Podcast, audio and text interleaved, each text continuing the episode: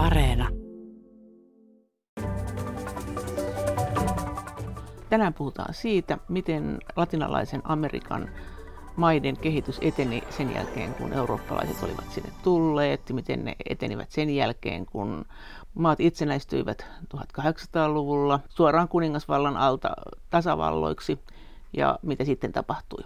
Haastateltavana on latinalaisen Amerikan tutkimuksen dosentti ja tietokirjailija Pekka Valtonen, joka on kirjoittanut kirjoja latinalaisesta Amerikasta, mutta Miten jos ajatellaan tätä päivää, niin onko latinalaisen Amerikan kulttuuri enemmän peräisin alkuperäiskansoilta vai eurooppalaisilta? Dosentti Pekka Valtonen. Uskoisin, että suurempi vaikutus tähän nykykulttuuriin Latinalaisessa Amerikassa on ollut eurooppalaisilla kuin alkuperäiskulttuureilla. Et kun alkuperäiskulttuurit kuitenkin alistettiin, ne eivät saaneet olla ikään kuin siinä framilla tai määrittelemässä sitä, millaiseksi siirtomaajan yhteiskunta muodostui. Että kyllä se oli eurooppalaisuus, joka vallitsi. Euroopasta lähetettiin virkamiehet, paikalliset ihmiset sitten, kun tämmöistä niin sanottua kreoliväestöä, eli tämän väestösekoittumisen kautta syntynyttä uutta latinalaisamerikkalaiset alkuperältään olevaa eurooppalais-intiaani, osin mustien orienkin sekoittumisen kautta tämmöistä mestitsiväestöä, niin se ei päässyt osalliseksi tästä hallinnosta. Ja sitten kun maanosa itsenäistyi, tällä paikallisella kreoliväestöllä ei ollut oikeastaan minkäänlaista kokemusta hallinnosta ja poliittisesta osallistumisesta, koska korkeat virkamiehet maanosan itsenäistyessä pakkasivat tavaransa ja ottivat kaiken tietysti liikennevän rahan mukansa ja palasivat emämaahan. Ja sitten tätä itsenäisyyttä koetettiin rakentaa, voi sanoa nollapisteestä mitättömällä kokemuksella ja vielä erittäin huonoissa taloudellisissa oloissa, kun nämä itsenäisyyssodat raunioittivat näiden alueiden taloudenkin ja maat velkaantuivat heti kättelyssä itsenäisyyssotia rahoittaneiden eurooppalaisten lähinnä Lontoon pankkien kanssa, että tämä maanosan esimerkiksi velkakriisi, niillä on jo vanha perusta. Mutta mikä oli eurooppalaisten valloittajien vaikutus sitten latinalaisen Amerikan hallintokulttuuriin? Latinalaisen Amerikan tutkimuksen dosentti Pekka Valtonen. Tämä siirtomaa-ajan perintönä maanosan väestöryhmillä oli jo lähtökohtaisesti epätasa-arvo. Oli erittäin kapea eurooppalaisittain orientoitunut eliitti ja sitten suuri kouluttamaton ja lukutaidoton massa. Ja ei oikeastaan keskiluokkaa siinä itsenäisyyden alkuvaiheessa 1800-luvun alkupuolella. Ja ne itsenäistyivät tasavaltoina aikana, jolloin Eurooppa koostui pelkästään monarkioista käytännössä jotain Sveitsin valaliittoa lukuun ottamatta. Eikö se, se itsenäistyminen ollut hirveän pitkälle tästä Napoleonin sodista kiinni? Että silloin niin... Jotain ne lau, tavallaan laukaistiin liikkeelle joo. silloin, kyllä joo. Niin niiden tuloksena syntyi tosiaan tämmöinen jo valmiiksi hierarkkinen rakenne, jossa oli tosiaan kapea eliitti, että vaikka ne itsenäistyivät tasavaltoina, niin se oli tasavalta vain harvoille. Äänioikeusrajoitukset esimerkiksi lukutaidon ja omaisuuden määrän suhteen piti vuosikymmeniä äänioikeuden vain parilla kolmella prosentilla maanosan asukkaista. Että eihän tällainen tasavalta tietenkään ollut tasavalta koko kansalle. Ja tietyllä tavalla tämmöinen niin kuin nykypäivänäkin näkyvä eliitin ja massojen jyrkkä ero esimerkiksi tulonjaon suhteen.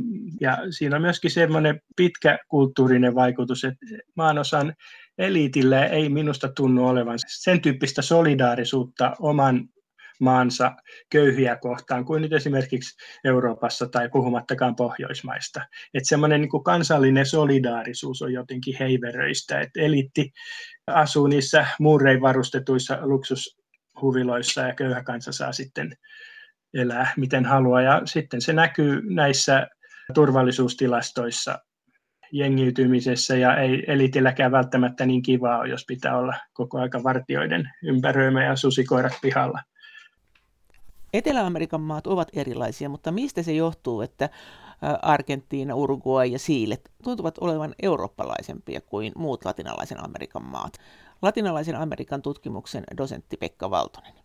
Argentiinaan ja Uruguayhin tuli aika paljon siirtolaisia Euroopasta tuossa 1900-luvun taitteen molemmin puolin 1930-luvulle saakka. Ja se tavallaan se yhteys Eurooppaan on siellä pysynyt tuoreempana kuin näissä monissa muissa maissa. Esimerkiksi kolmanneksella argentiinalaisista on sukulaisia Italiassa ja voi olla, että tällä on yksi vaikutus. Ja sitten toinen vaikutus on se, että näissä Argentiinassa ja Chilessä ja Uruguayssa oli suhteellisen vähän alkuperäisväestöä.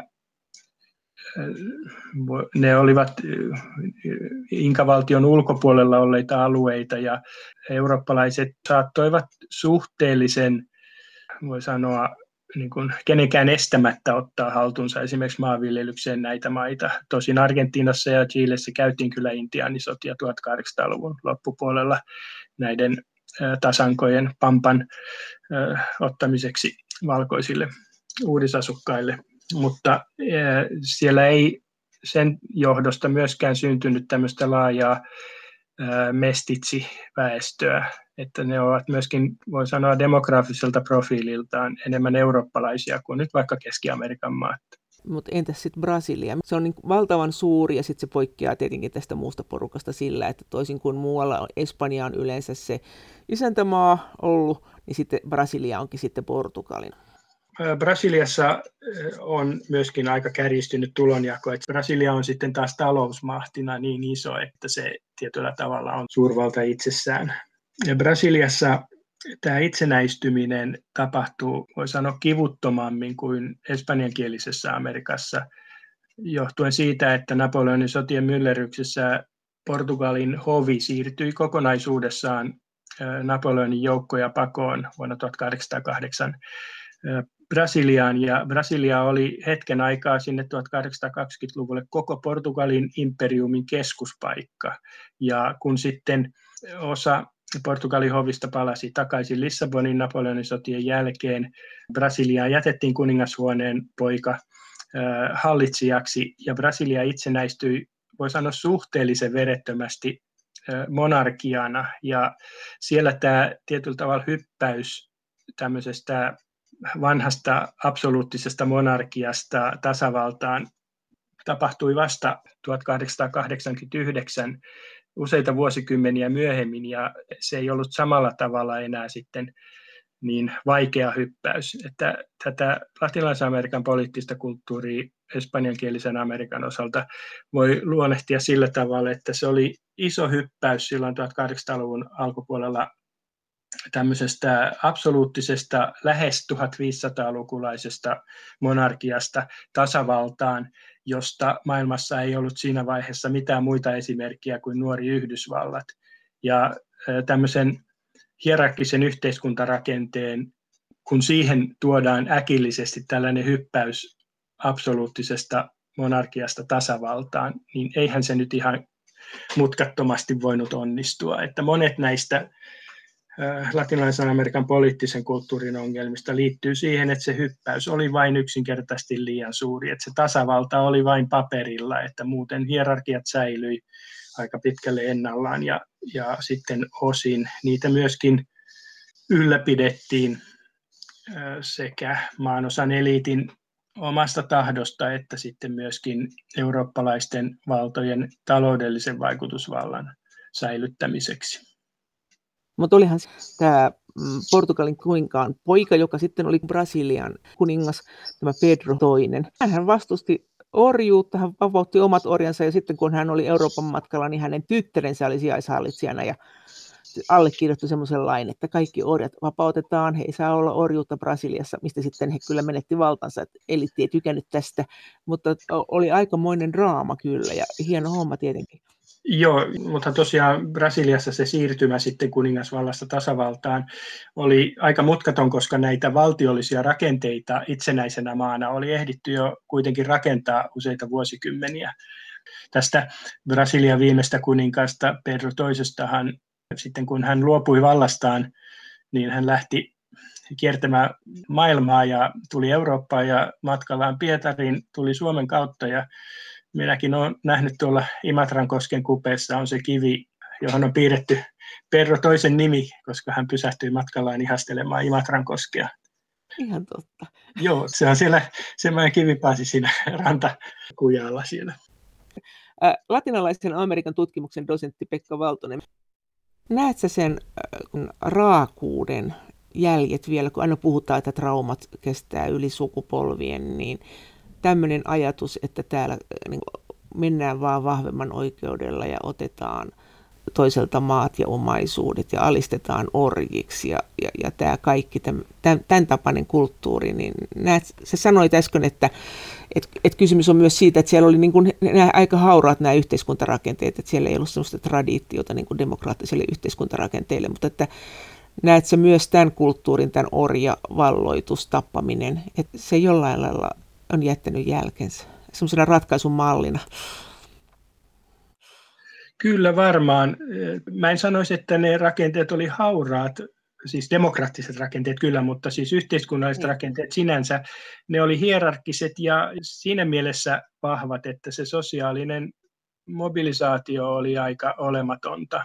Ja se ylläpiti sitä, että tämä kuilu eliitin ja köyhemmän väestön välillä pysyi vuosisadasta toiseen ja jatkui itsenäisyyden ajalle saakka. Että kyllä ne juontuu sieltä pitkästä siirtomaakaudesta nämä tällaiset pysyvät rakenteet. Että kyllä mä esimerkiksi näen sen tietynlaisen monia, etenkin näitä köyhempiä Latinalais-Amerikan maita, Keski-Amerikan maita tai jotain Boliviaa tai, tai Haitia, Ranskan aluetta vaivaavan tämmöisen sisäisen solidaarisuuden puutteen, että, että on hirveän vaikea luoda tällaisiin maihin esimerkiksi hyvinvointivaltion perusteita, joissa eliitti on tottunut siihen, että siellä on se köyhä massa ja meillä on ikään kuin moraalinenkin oikeus hyödyntää sitä. Semmoista kaikkein järkyttävintä, kun mä olen Latinalaisessa Amerikassa matkailut ja siellä tutkinut 80-luvun puolivälistä alkaen, niin se, mitä, mikä aina jaksaa hämmästyttää, on se sisäisen semmoisen kansakunnan yhtenäisyyden puute. Ja se, se juontuu just näistä jyrkistä sosiaalisista eroista ja siitä sosiaalisen mobilisaation puutteesta, että, että köyhälläkin olisi ikään kuin, jos, jos se näkisi edes sellaisen paremman mahdollisuuden toteuttaa itseään niin tietyllä tavalla se semmoinen kansakunta-ajattelu olisi ehyempää. Et nyt nämä niin kuin, monet Latinalais-Amerikan maista tuntuu valtiolta, jolla on muodolliset demokraattiset rakenteet, on parlamentit, äänestetään, on presidentti-instituutiot, hallitukset, ministeriöt ja niin kuin nämä rakenteet on olemassa, mutta niiden sisältö on sellainen niin kuin ohut, että se, se kansakunta ei osallistu. Ne on ne on sen eliitin harrastustoimintaa, jos kärjistää. Ja se on minusta kaikkein suurin syy sille, että, että jossakin nyt vaikka Nicaraguassa, niin huolimatta sieltä 80-luvulta alkaen äh, aloitetusta massiivisesta, suorastaan niin kuin suhteessa sen maan kansantalouteen massiivisesta kehitysyhteistyöstä, niin mä oon edelleenkin mantereisen Amerikan köyhin. Että et, et nämä rakenteet on niin jotenkin semmoisia pysyviä.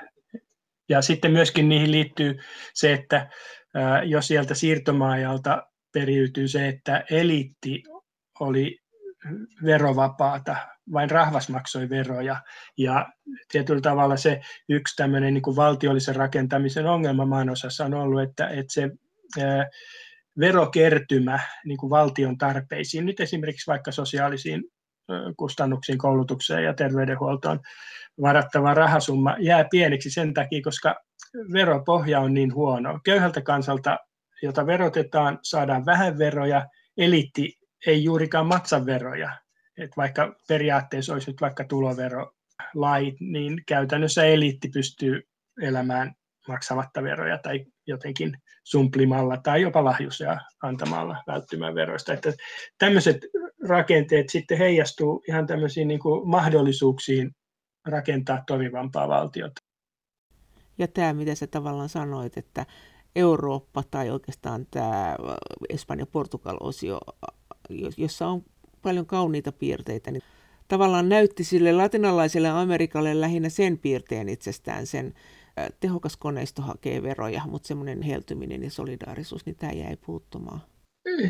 Joo, tai että semmoinen resurssien ekstraktio ideologia, että siellä on se Amazonas, siellä on ne, ne kaakaoviljelmät Keski-Amerikassa, siellä on ne resurssit, siellä on öljy Venezuelassa Meksikossa, ne resurssit on ja me hyödynnetään ne ja me tarkoittaa tässä eliittiä ja sitten muulla ei niin väliä olekaan. Että, että semmoinen niin kuin ekstraktiivinen ajattelutapa suhteessa oman kansakunnan resursseihin esimerkiksi, niin se on tietyllä tavalla yksi, mikä on ollut ongelma tai tuonut ongelmia maanosaan. Näetkö sen edelleen, että e, esimerkiksi EU-alueen ja latinalaisen Amerikan suhde on tämä? Ei enää niin voi sanoa, koska tota, no toki sille epäsuorasti, että eurooppalaisia yrityksiä toimii maanosassa. Espanjalaiset yritykset ovat aika vahvoilla tietyillä sektoreilla, esimerkiksi hotellisektorilla tai joku hollantilainen Shell on aika vahva öljybisneksessä tai hollantilais-brittiläinen Shell. mutta sitten kuitenkin noin taloudellisessa mielessä maanosan merkitys Euroopalle on koko ajan kutistunut. Se oli suurimmillaan tuossa maailmansotien välillä, jolloin Euroopan ja Latinalaisen Amerikan kauppa oli suhteessa kaikkein suurimmillaan. Mutta nyt tätä nykyään EUn kauppa Latinalaisen Amerikan kanssa, se on Euroopan unionin viennistä ja tuonnista aika lailla samoissa lukemissa, se on noin 5 prosenttia. Että se suhteellinen merkitys latinalaisella Amerikalle Euroopalle on aika vähäinen. Mutta onhan se nyt, sanotaanhan, että kyllähän se on nyt nousussa, että No niin, ne on sanoneet mun mielestä tuolta 80-luvulta alkaen siitä vaiheessa, kun tämä latinalaisen Amerikan velkakriisi alkoi loiveta niin, että, että latinalainen Amerikka on tulevaisuuden maanosa, mutta taitaa olla edelleenkin. Tulevaisuutta. Niin, että Mut nyt kun mä, mä itse asiassa katsoin tässä just Euroopan unionin ja latinalaisen Amerikan äh, tota, kauppatilastoja, niin kaupan määrä, siis volyymi, on polkenut paikallaan viimeiset kymmenen vuotta. Et se notkahti siinä, kun oli tämä finanssikriisi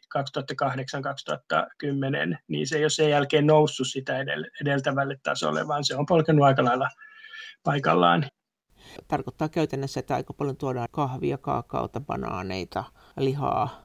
Joo, ja tietysti nyt vaikka Chiilestä tuodaan talviomenoita, lohtakin tuodaan Eurooppaan, ei niinkään Suomeen, kun Suomi ostaa Norjan lohta, mutta muualle Eurooppaan tulee jossain vaiheessa, kun Volkswagen lopetti tuotantonsa Meksikossa, niin Brasiliasta tuotiin Eurooppaan Volkswageneita, näitä, näitä kuplia, kuplavolkkareita, joita ei muualla silloin valmistettu.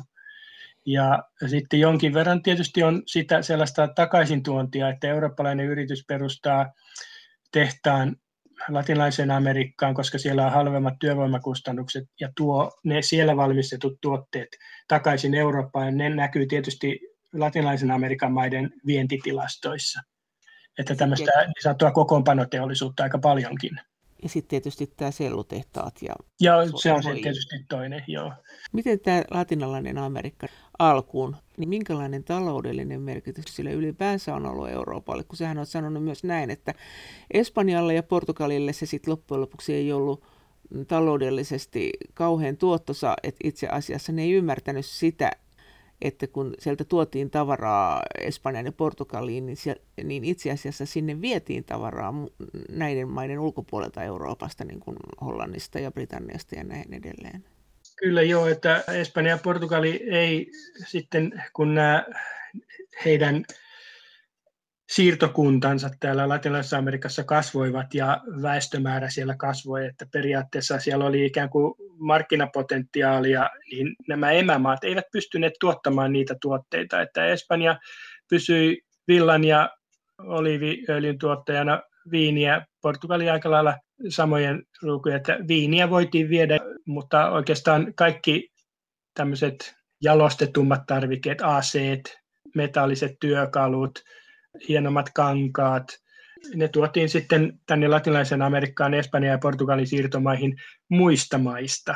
Usein niin, että käytettiin espanjalaisia ja portugalilaisia kauppiaita bulvaaneina koska periaatteessa ulkomaiden kaupankäynti näiden siirtokuntien kanssa oli kiellettyä. Ja tietyllä tavalla sitten lopputuloksena tämä Latinalaisesta Amerikasta kerätty jalometallien muodossa, etenkin Espanjan alueiden hopea, niin se päätyy sitten näiden bulvaanien välityksellä ja näiden pidemmälle menevien kauppasuhteiden kautta viime kädessä Pohjois-Eurooppaa hyödyntämään. Että, että siinä vaiheessa, kun Espanja esimerkiksi menetti nämä siirtomansa 1800-luvun alussa, se ei ollut teollistunut yhtään oikeastaan. Samaan aikaan Britannia oli, Ranskakin osittain aika pitkälle teollistunut tekstiiliteollisuutta, työkaluja niin edelleen. Sama koski sitten myöskin Portugalin siirtomaita, että Portugali, kun se kävi kauppaa Afrikassa, niin se kävi kauppaa sinne nyt vaikka jossakin Englannin Birminghamissa valmistetuilla aseilla tai muualta Euroopasta hankitulla kuparilla. Ja se vauraus ei jäänyt hyödyttämään näitä emämaita. Et siinä mielessä ne toimivat aika lyhytnäköisesti. Siis Britannia hyöty siitä, mitkä muut maat siitä sitten hyöty? Britannia ehkä eniten, Ranska sitten vähitellen. Ja Ranska hyöty etenkin sitten tästä Afrikka orja sokeri kompleksista. Sitten 1800-luvun loppupuolella jo maanosan latinalaisen Amerikan itsenäistyttyä sitten Saksakin tuli mukaan teollistuvana uutena valtiona. Mutta semmoinen johtopäätös, jota joskus on esitetty, että Euroopan teollistuminen rahoitettiin tällä Amerikan hopealla, niin se on liian pitkälle vedetty johtopäätös, että, että kyllä Euroopan sisäisessä pääoman muodostuksessa Euroopan alueiden keskinäinen kauppa oli ratkaisevaa. Että toki tätä boostia tuli tästä Amerikan hopeasta, jota näiden äsken selostettujen kauppasuhteiden avulla sitten levisi Iberian maiden kautta muuallekin Eurooppaan. Toki se antoi lisäpotkua, mutta ei sen varassa Eurooppa yksin teollistunut. Latinalaisen Amerikan tutkimuksen dosentti Pekka Valtonen. Miten tämä muu Eurooppa suhtautui siihen, että Espanja ja Portugali oli kuitenkin saaneet näin lujan otteen tästä latinalaisesta Amerikasta? Eihän ne sitä tietenkään hyväksynyt, mutta kesti aika pitkään ennen kuin muilla eurooppalaisilla valloilla oli sen verran esimerkiksi merenkulku kapasiteettia, että se pystyi tosissaan kiistämään tätä että ensimmäisenä tänne esimerkiksi Espanjan vesille latinalaiseen Amerikkaan tulivat brittiläiset ja ranskalaiset kaapparit 1500-luvulla, jotka siis kaapparit olivat tämmöisiä puolivirallisia hallitsijahuoneen tieten ja osin rahoittamanakin toimivia merirosvoja, jotka kaappasivat sitten espanjalaisia aluksia ja hyökkäilivät näiden rannikkoasutusten kimppuun. Että vasta sitten 1600-luvun alkupuolella muut eurooppalaiset alkoivat perustaa Karibialle pysyviä siirtokuntia, ensin Karibialle ja sitten pienessä määrin myöskin tänne mantereeseen Amerikkaan esimerkiksi. Ja tämän aikaista perua ovat esimerkiksi nämä nykyiset Ranskan departementit eli aluehallinnon yksiköt Karibian alueella. Latinalaisen Amerikan tutkimuksen dosentti Pekka Valtonen. Ranskalla on Cayenne ja Martinique, Guadeloupe ja Saint-Martin, jotka ovat Euroopan unionin jäseniä koska ne ovat Ranskan merentakaisia departementteja. Niiden kuvat löytyy sieltä euroseteleistä, sieltä missä on se kartta. Siellä on semmoisia palkissa semmoisia pieniä pisteitä siellä alareunassa, jossa on kuvattuna nämä Ranskan merentakaiset departementit. Niin ja sinnehän saa siis mennä EU-kansalainen ihan niin kuin minne tahansa ja käyttää euro. Ihan Kyllä, niin joo. Euro on käypä valuutta siellä, joo. Että siis EU on laajempi kuin aina ymmärrämmekään. Mutta entäs se kommunismi sitten, kun siellähän kuitenkin on vahva kommunistinen tämmöinen perinne. Minkä takia Neuvostoliitto ei nyt sitten napannut? Äh, niin, ei oikeastaan sitten muuta kuin Kuuba säilyi tämmöisenä sosialismin linnakkeena. Ja muissa maissa sitten tämä vasemmistoliike itse asiassa se vasemmistolaisuus alkoi semmoisena syndikalismina ja semmoisena lähinnä ammattiyhdistysliikkeisiin liittyvänä vasemmistolaisuutena jo 20-luvulla useissa maissa. Ja sitten semmoinen niin kuin aatteellinen sosialismi vasta 50-luvulla suuremmassa määrin sitten Kuuban vallankumouksen innoittamana vasta 60-luvulla. Ja siinä vaiheessa kylmä sota oli aika pitkällä ja Yhdysvaltain tuella ja usein suoranaisella puuttumisella nämä vasemmistolaiset liikkeet sitten kukistettiin, oli ne sitten aseellisia sissiliikkeitä tai sitten ihan rauhanomaisempia vasemmistolaisia poliittisia liikkeitä, että monissa maissahan juuri 60-luku tarkoitti sotilashallitusten valtaantuloa ja niiden keskeinen vihollinen oli nimenomaan vasemmistolainen aktivismi, että, että se, se onnistuttiin tukahduttamaan.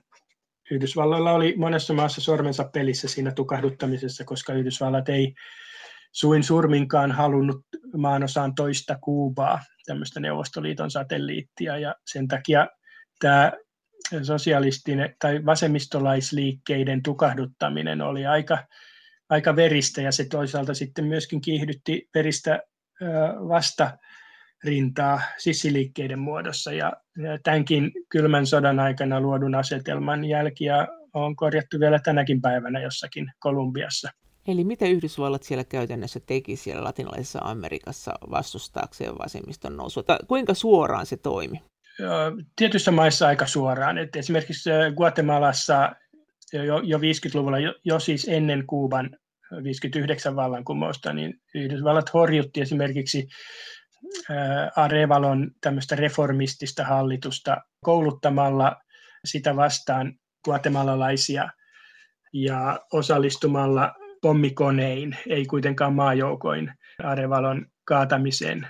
Arevalon hallitus uskoi, että sieltä on Yhdysvaltain miehitysjoukot tulossa. Yhdysvalloillahan oli 1900-luvun taitteesta asti tämmöinen maine miehittäjänä, sillä hän oli miehitysperiodeja eri maissa eri syistä ollut jo pitkään ja tietysti hallitus kaatui tämmöisen pelon edessä, että loppujen lopuksi näitä kapinallisia koulutettuja guatemalalaisia kapinallisia ei ollut kuin muutamia satoja, mutta Yhdysvaltain pommikoneet sitten antoivat sellaisen ajatuksen, että sieltä on laajempikin joukko tulossa. Sitten minun on selvinnyt, että CIA osallistui myöskin Salvador Allenden hallituksen horjuttamiseen Chiilessä esimerkiksi rahoittamalla näiden kuljetustyöläisten pitkään kestänyttä lakkoa, joka vaikutti siihen, että maassa syntyi keinotekoinen elintarvike- ja tavarapula, joka sitten heijastui Allende-hallituksen vaikeuksiin. Ja kouluttamalla myöskin sitten näitä Chilen armeijan joukkoja tämmöiseen niin kuin vastavallankumoukselliseen sodankäyntiin ja sissien vastaiseen toimintaan ja attentaatteihin ja vastaaviin. Mitä Eurooppa suhtautui tämmöiseen toimintaan?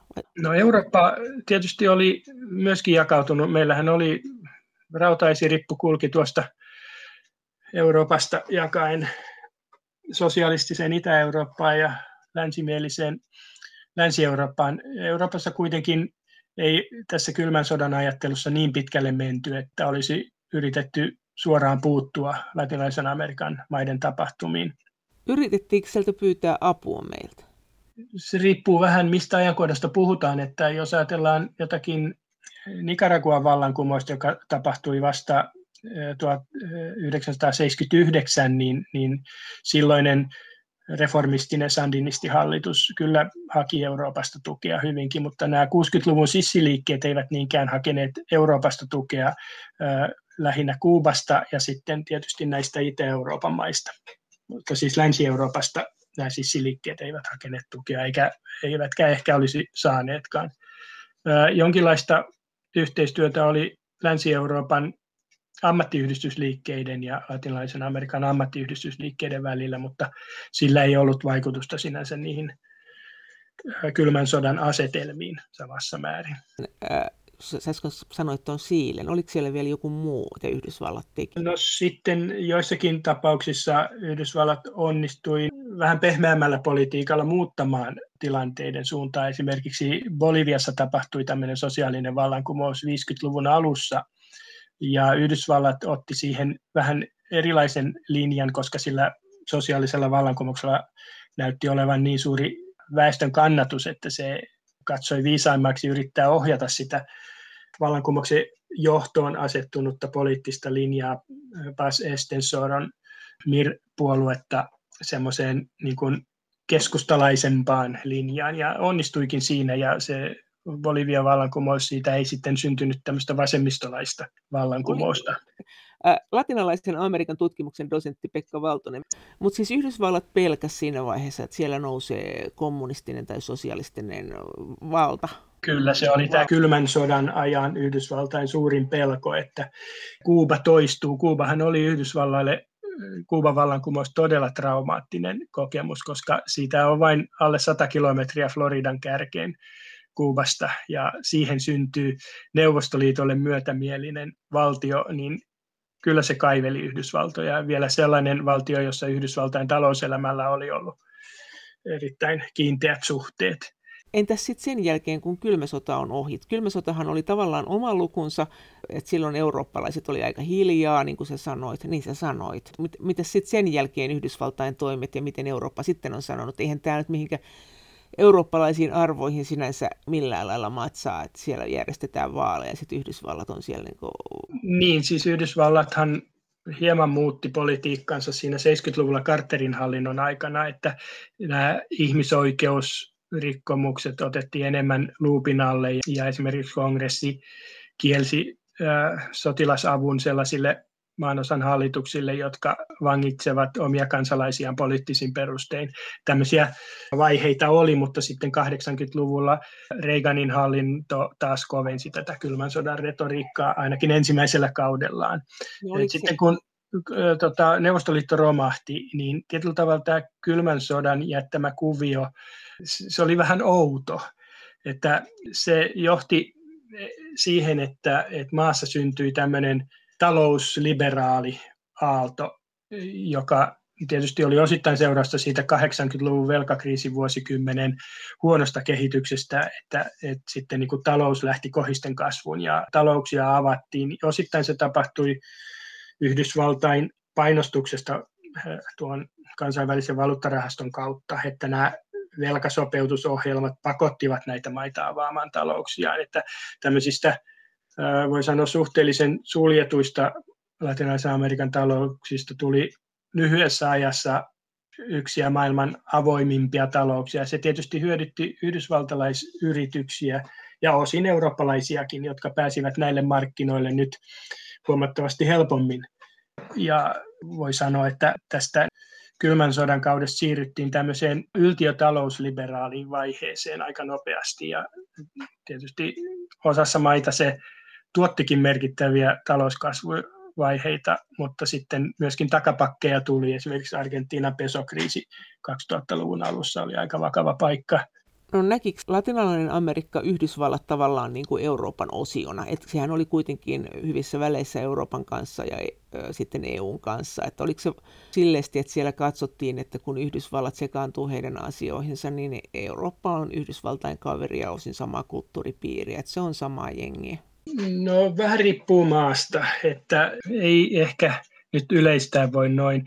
Toki silloin Reaganin ensimmäisen hallinnon aikana 80-luvun alkupuoliskolla Margaret Thatcher hallitsi Britanniaa ja Reaganin ja Thatcherin välit olivat erittäin lämpimät ja silloin ainakin Britannian osalta latinalainen Amerikka piti näitä Yhdysvaltoja ja Britanniaa niin kuin hyvinkin samaa poolia edustavaksi. Tähän näkyy siinä, kun Argentiina kuvitteli vuonna 1982, että se voi valloittaa nämä Falkland-saaret, joita siis Argentiina pitää ominaan ja kutsuu niitä Malvinas-saariksi. Yrittämällä vallata ne Britannialta, niin Argentiina kuvitteli, että se saa tähän Monroe-doktriinin pohjalta myöskin Yhdysvaltain tuen että Yhdysvaltain vanhan opin mukaan Eurooppa ei saisi puuttua Amerikan mantereen asioihin.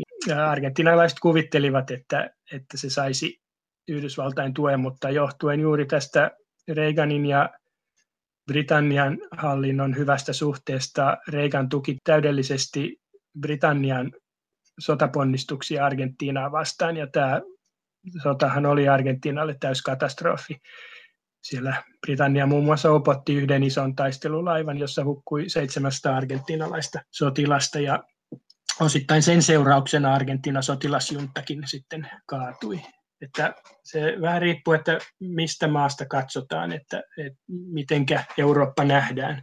Miten nyt sitten EU? Miten EU on suhtautunut latinalaiseen Amerikkaan ja sen No EU on suhtautunut sillä lailla, että se on hakenut näitä strategisia kauppakumppaneita, mutta ulkopoliittisesti EU ei latinalaiseen Amerikkaan puutu, eikä oikeastaan yritä vaikuttaa oikeastaan muuta kuin johonkin Kuuban tilanteeseen rakentavasti tai Kolumbian rauhanprosessiin rakentavasti, mutta varsinaisesti ne suhteet on enemmän kaupallisia ja sitten jossain määrin myöskin kehitysyhteistyön piirissä tapahtuvia, mutta nämä kaupalliset suhteet, ne eivät ole ihan sitä vauhtia kasvaneet kuin ehkä molemmin puolin Atlanttia olisi ajateltu. Sitten mä ajattelin semmoista vähän historiallisempaa vaikutusta sieltä tänne päin. Se on tosi mutkallinen prosessi, mutta voi ajatella, että se, että latinalainen Amerikka pääosin itsenäistyi tasavaltoina. Siinä vaiheessa 1800-luvun alkupuolella Euroopassa oli pelkästään monarkioita. Ja sitten kun ensimmäinen maailmasta romahdutti nämä eurooppalaiset imperiumit, Itävalta, Unkarin, kaksoismonarkian, Venäjän imperiumin, Osmanin valtakunnan, syntyi koko joukko uusia valtioita, jotka syntyi tasavaltoina. Suomi tässä joukossa, siellä oli Baltian maat, Puola, Tsekkoslovakia, mitä siellä nyt oli, Bulgaria, Romania, Jugoslavia, että yhtä Itävalta, siellä syntyi koko joukko uusia valtioita, jotka kaikki syntyivät tasavaltoina, vaikka meilläkin nyt oli se kuningashaihattelu siinä ihan itsenäisyyden alussa, niin voi ajatella, että mistä tällaisille tasavalloille oikeastaan malli oli olemassa. Ei, ei ollut muuta mallia kuin Yhdysvallat ja Latinalainen Amerikka. Että kuinka paljon sitten se latinalaisen Amerikan kokemus siinä ensimmäisen maailmansodan jälkeen näkyi tässä tasavaltalaisuudessa, eurooppalaisessa tasavaltalaisuudessa. Varmasti se näkyi tässä Espanjan tasavaltalaisuudessa, joka sitten johti 30-luvulla Espanjan sisällissotaan, mutta missä määrin se näkyi muiden maiden tasavaltalaisuudessa. Silloin ensimmäisen maailmansodan jälkeen latinalainen Amerikkahan oli taloudellisesti vahva. Se, sen maaperällähän ei ollut käyty maailmansotaa ja esimerkiksi Argentiina toimitti Eurooppaan valtavat määrät viljaa ja se Euroopan ja latinalaisen Amerikan kauppa oli suurimmillaan juuri siinä ensimmäisen maailmansodan jälkeen. Niin silloin myöskin voi ajatella, että Euroopasta saatettiin katsoa sitä latinalaisen Amerikan tasavaltalaisuutta hieman niin kuin esikuvana. Ja myöskin Euroopan köymmiltä alueilta suuntautui tätä siirtolaisuutta valtavasti rikkaaksi koettuun Argentiinaan tai Uruguaihin tai Brasiliaan, myös Suomesta mutta miten se oli selitettävistä se tasavaltalaisuus? Jostainhan se oli tullut sinne, että olihan aika hämmästyttävää, että niin kuin yhtäkkiä ollaan absoluuttisesta kuningasvallasta tasavallaksi ja sitten vielä siihen päälle vasemmistolaisuus. Olisi voinut kuvitella, että tämmöisiä aatteita ei ole suunnilleen saanut olla olemassakaan, että aika monessa maassa kuitenkin helposti tukahdutettu. Siis tota, nyt jos puhutaan 1800-luvun... No niin, se on kyllä totta. Joo, se on eri asia.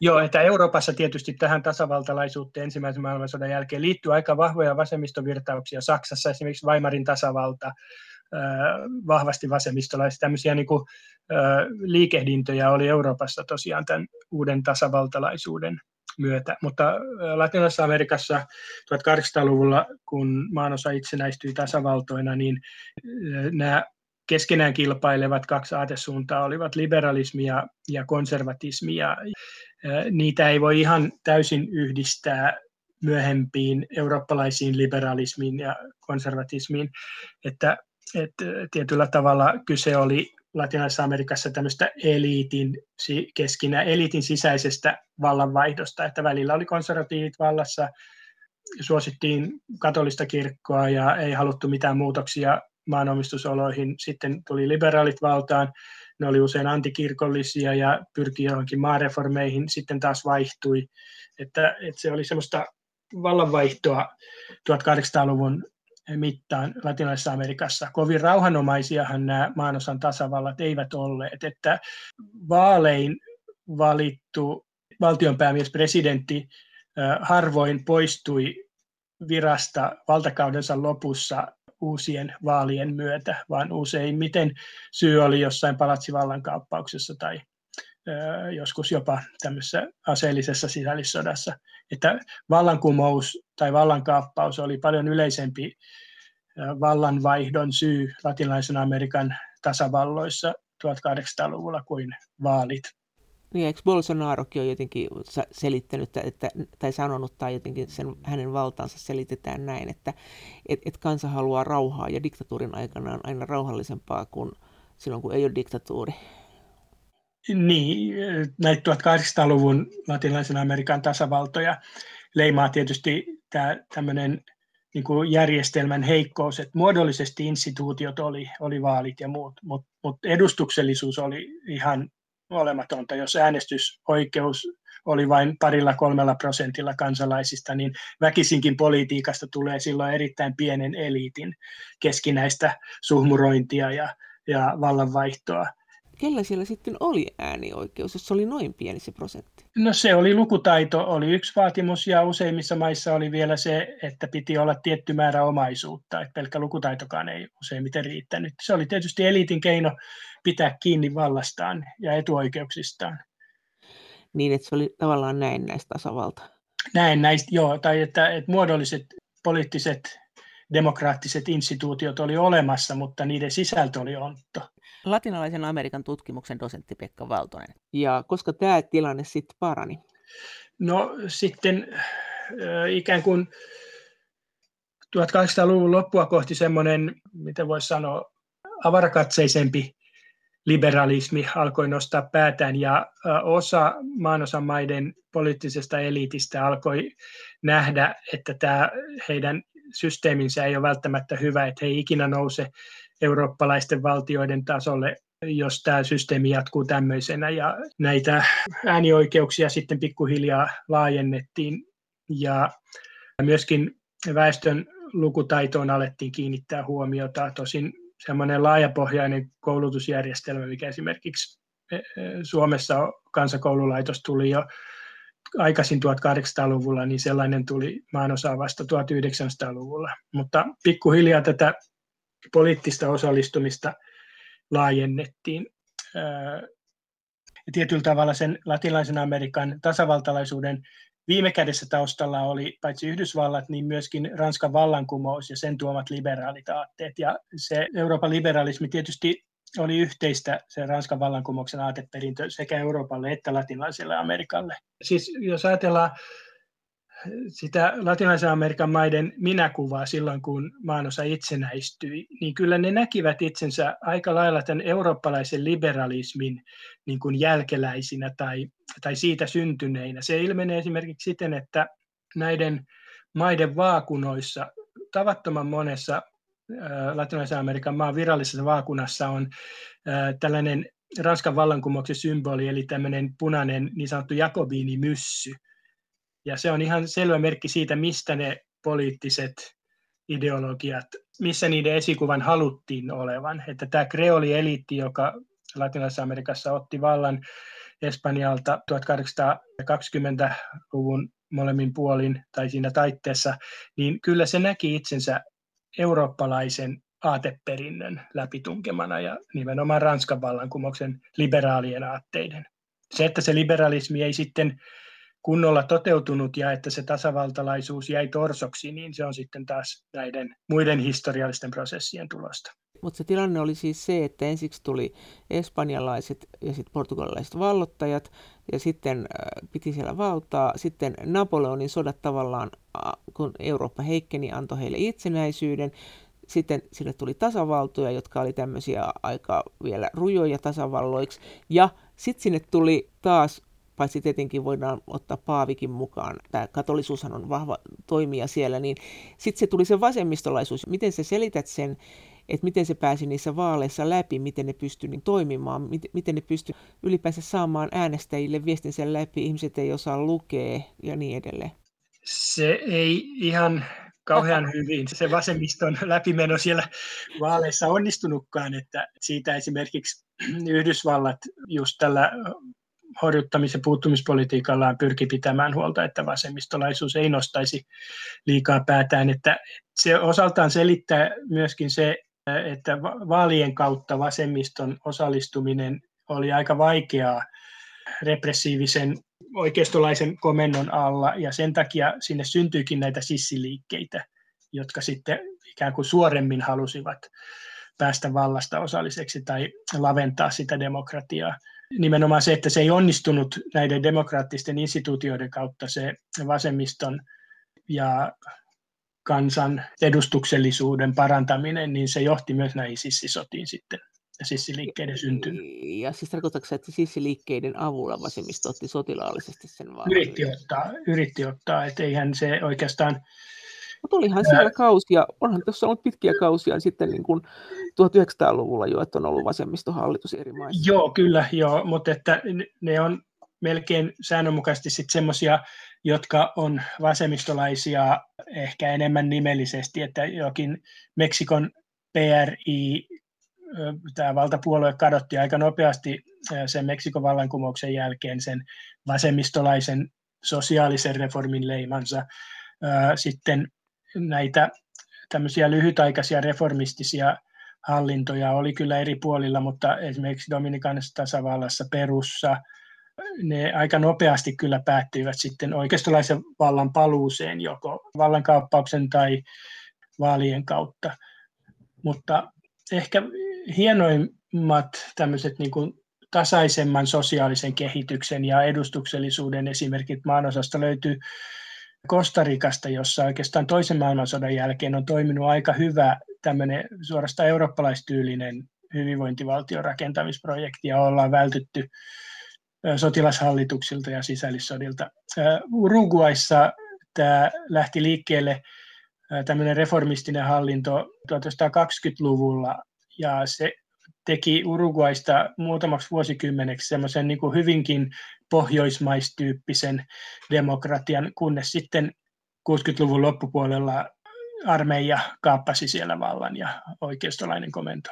Onko siellä kuinka vahva liike sen suhteen? Ilmeisesti on jonkunlainen, että eurooppalaiset riistävät meitä. Me emme halua tehdä Mercosur-sopimusta, tätä kauppasopimusta, että tämä on epäreilu, meiltä viedään raaka-aineet ja näin. Että paljonko siellä on tämmöistä kapinaa, joka voisi ehkä liittyä myös vasemmistolaisuuteen?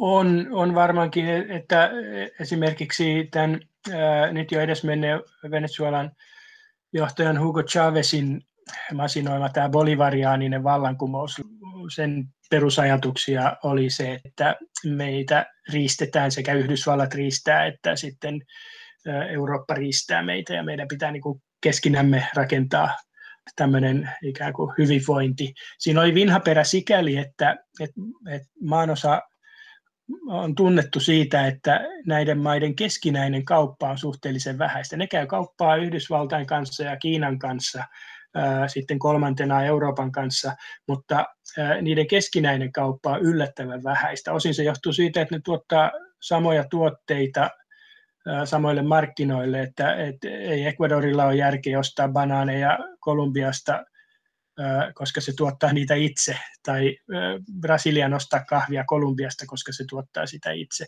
Mutta tämä pätee vain osittain näihin tiettyihin raaka-aineisiin, mutta et muuten niin kun maanosan maiden keskinäinen kauppa on yllättävän vähäistä, että, että siinä on parantamisen varaa, että sitä vaurautta voitaisiin luoda myöskin ikään kuin sisältäpäin, eikä vain ulkosuhteiden kautta onko siellä tämmöistä maiden välistä solidaarisuutta kuinka paljon? Niillähän oli tarkoitus perustaa tämä latinalaisen Amerikan unioni, mutta siitähän nyt irtosi jo Brasiliakin. Joo, että en usko, että se toteutuu. Että kyllä nämä maat kuitenkin osittain, että koska ne toimii samoilla maailmanmarkkinoilla, osin samoilla tuotteilla, kyllä ne niin mustasukkaisesti varjelee omia talouksiaan, että en usko, että se alueen keskinäistä kauppaa ja etsitään keskinäistä työnjakoa, jonka avulla voidaan parantaa koko alueen asemia maailmanmarkkinoilla.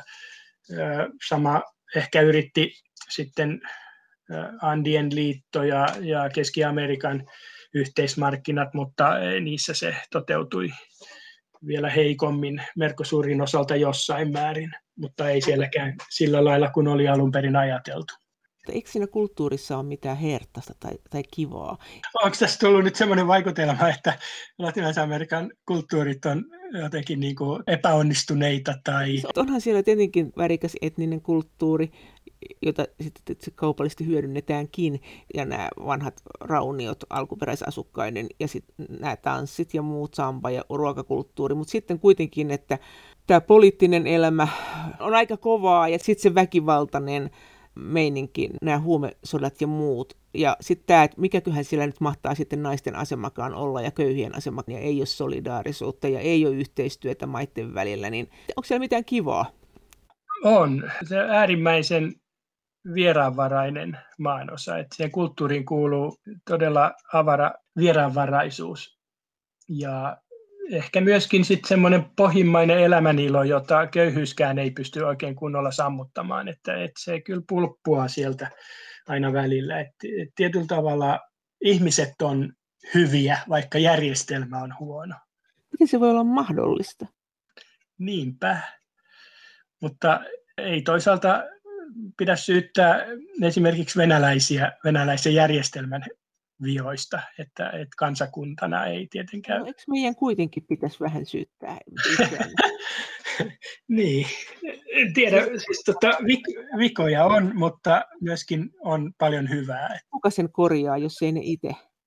Sepä se, että itse se täytyy tehdä, että ulkoa ohjeistetut mallit tulivat ne sitten Yhdysvalloista tai Euroopasta, niin eivät toimi. Että Yhdysvalloista esimerkiksi, jos vielä palataan siihen, mistä maanosan poliittinen kulttuuri on esikuvansa hankkinut, niin tämä tasavaltalaisuushan maanosaan tuli Yhdysvaltain esimerkistä. Yhdysvallat oli syntynyt 1776 tasavaltana ja se oli syntynyt siten, että paikalliset asukkaat olivat karistaneet eurooppalaisen siirtomaavallan eli, eli Britannian vallan yltään.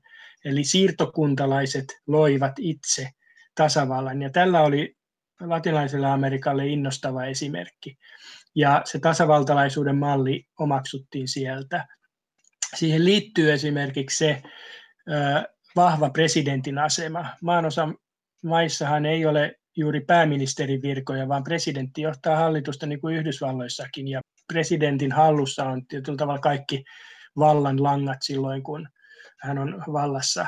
Ja tämä on yksi syy, minkä takia siellä on ollut niin sellaista ailahtelevaa se politiikka, että kun se on niin paljon siihen yhteen henkilöön sitoutunutta, e, ja valtaa ei ole jaettu esimerkiksi presidentin ja pääministerin välillä. Ja sitten kun parlamentit jäivät silloin 1800-luvulla suhteellisen heikoiksi johtuen siitä, että se edustuksellisuus oli niin olematonta, jos vain pari-kolme prosenttia oli äänioikeutettuja, niin parlamentit olivat usein tämmöisiä kumileimasimia, jolla kulloinkin vallassa olleen presidentin päätökset sinetöitiin. Ja se heijastui sitten myöskin tähän epävakauteen, että, että vallankaappausten ja vallankumousten määrä oli niin iso, että, että yleensä se tapahtui siinä vaiheessa, kun vallassa olevan hallituksen kassa tyhjeni, eikä ollut varaa maksaa esimerkiksi sotilaille palkkoja, niin siinä vaiheessa tapahtui vallankumous. Ja usein ne olivat aika verettömiä, että ei, ei niistä semmoisia isoja sotia tullut. Että siinä mielessä ne olivat niin kuin tämän eliitin sisäistä toimintaa. Että, että ne on niin suhteessa kuitenkin aika verettömiä. Mutta onhan siellä kuitenkin tämmöinen gangsterivalta, että niin kuin Brasiliassa. Joo, siis niin siinä mielessä, että tämmöinen niin kuin köyhän ihmisen henki ei paljon paina, mutta sitten toisaalta maanosa on säästynyt tämmöisiltä suursodilta. Sekin puoli pitää ottaa huomioon. Ja itse asiassa maanosan vallankumouksissa kuoli vähemmän väkeä kuin Yhdysvaltain omassa sisällissodassa 1860-luvulla. Oliko kysymys motivaatiosta, että eivät he halua sotia, vai onko kysymys siitä vaan, että ei, ei pystyiskään? Niin, en tiedä mikä siinä oli, että usein sit sotimisen resurssit ehtyivät ja sitten niin. tilanne ratkesi jomman kumman osapuolen voitoksi. Että silloin kun ulkopuoliset puuttuivat sotaan jomman kumman osapuolen puolella, niin silloin yleensä se ratkesi sen eduksi. että kun Englanti oli eh, Chilen puolella Tyynemeren sodassa, niin Chile voitti sekä Perun että Bolivian ja nyhti molemmilta rannikkokaistaleen ja teki Boliviasta sisämaavaltion. Ja silloin kun ulkopuoliset puuttuivat asioihin, niin usein kävi näin. Näin sanoi latinalaisen Amerikan tutkimuksen dosentti ja tietokirjailija Pekka Valtonen. Ohjelmasta voi lähettää viestejä sähköpostiosoitteeseen maija.elonheimo.yle.fi ja sen lisäksi me voimme keskustella tästä teemasta yhdessä Twitterissä aihetunnisteella Brysselin kone.